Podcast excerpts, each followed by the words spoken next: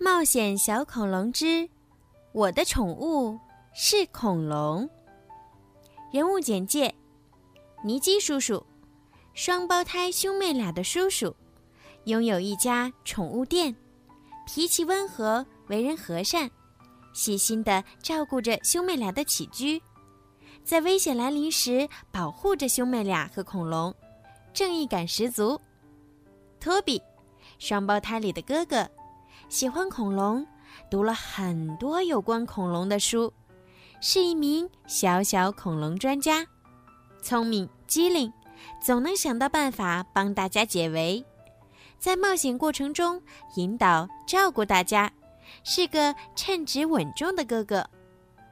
蒂娜，双胞胎里的妹妹，纯真善良，活泼可爱，喜欢一切小动物。也是因为他的坚持，布朗提才能和他们生活在一起，在冒险中既耐心又细心，是大家最放心的后备军。布朗提，一只黄色的小恐龙，远看也许你会觉得它是一只大脚的腊肠狗，最爱的食物是布丁加薯条。来自遥远的恐龙时代，因为一次偶然掉进冰洞里被冰封，再睁开眼已经来到现代。他勇敢、善良、好奇心重、聪明伶俐，在危急时刻总是能够起到关键作用，是大家的活力素。福特斯，会飞的恐龙。和布朗提一起被冰封在洞里，最大的爱好就是睡觉和吃鱼。有着和庞大体型不符的憨厚可爱，看起来笨笨的他，却有一个关键性的隐藏技能，那就是穿越时空。卡哈肖教授，邪恶的教授，想要抓住恐龙并将它们作为实验的对象。坏主意层出不穷，他在秘密实验室里总是造出破坏力极强的危险工具，是恐龙和兄妹俩的主要敌人之一。大鼻子记者斯诺多，第一个将布朗提公布于众的人，为了成名，不惜和卡哈肖教授联手实施邪恶的计划，但本身没什么主意，是个有些蠢的随从。惊喜！周六早晨，蒂娜、托比和尼基叔叔早早就把布朗提带到了他们发现他的山上。在路上，他们都没有说话。他们走到冰洞的入口处，局促不安的站在洞门前。爱你，蒂娜小声的说。托比说：“你是最棒的。”尼基叔叔说。我们会非常想念你的。你在洞里要做什么呢？蒂娜有点好奇。布朗提没有回答他，深深的亲了他一口。嗯，哇！你们是我见过最棒的、最特别的恐龙。布朗提说，然后他就转身滑进洞口，消失了。山顶上寒风呼啸，托比强忍着泪水。蒂娜在尼基叔叔的怀里小声啜泣。好了，孩子们，我们回去吧。然后他们开始慢慢的往山下走。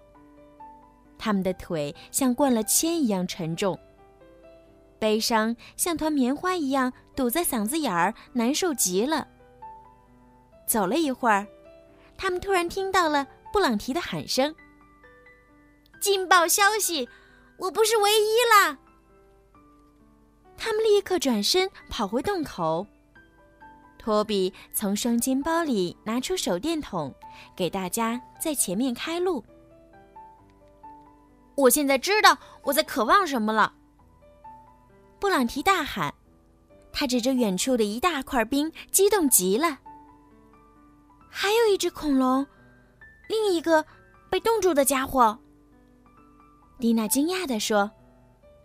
托比观察了一下，说：“这可能是一只会飞的恐龙。”布朗提连连点头：“嗯，是我的朋友福特斯，我们俩一起掉进了山洞里，我竟然把这个忘得一干二净。”嗯，六千五百万年过去了，这是完全可以理解的。蒂娜笑着说：“尼基叔叔敲敲这块冰，它碎成了很多小碎块。”在他们面前的是一只又高又黑、陷入深度冰冻的沉睡着的恐龙。他们也会试图解冻这只会飞的恐龙吗？福特斯比尼基叔叔还要高，他们怎么把他带回城里呢？嗯，或许可以试试雪橇。托比想出了一个主意。如果有人看到了，那我们就完了。蒂娜说。尼基叔叔四面查看了一下会飞的恐龙。我想它可能很重，我们怎么才能搬动它呢？但总不能永远让它待在洞里啊！布朗提说。洞外，山上的风又呼啸起来，因为明天是周日，尼基叔叔决定和双胞胎布朗提先在山羊跳跃旅馆住一晚，在那里。他们也要好好想想解决问题的办法，但他们并没有注意到身后的尾随者。斯诺多先生从市里跟着他们一路到了山上，他一直和他们保持距离，以防被发现。但是他的大鼻子告诉他，他一定会在这里挖掘出轰动的新闻。当然，这也就意味着他可以赚一大笔钱。他在摄像机上装了长镜头，这样就算隔着很长的距离，也能清晰的拍下照片儿。是的，他一定会拍到恐龙的照片儿。好啦，今天的连载故事《冒险小恐龙之我的宠物是恐龙》就讲到这儿了。接下来呀，小鱼姐姐每个星期都会继续给你们讲这个好听的故事，看一看蒂娜、托比还有他们的尼基叔叔，究竟跟可爱的小恐龙们会发生什么样有趣的故事呢？如果小朋友们迫不及待的想要提前收听的话呢，可以在荔枝 APP 里面购买小鱼姐姐的粉丝会员哦。这样呢，就可以提前收听到这么好听的故事啦。购买方式呢是更新荔枝到最新版本，打开小鱼姐姐的荔枝主页或任意一条声音，点击粉丝会员按钮，即可以购买小鱼姐姐的粉丝会员喽。粉丝会员呢可以佩戴小鱼姐姐的粉丝名牌，我给你们取了一个好听的名字，叫做小鱼粉儿。粉丝会员除了可以抢先听到连载故事之外呢，小鱼姐姐呀，每个月还会在粉丝会员当中抽取三名幸运的小朋友，送上小鱼姐姐的礼物哟，赶紧行动吧！好啦，宝贝们，晚安。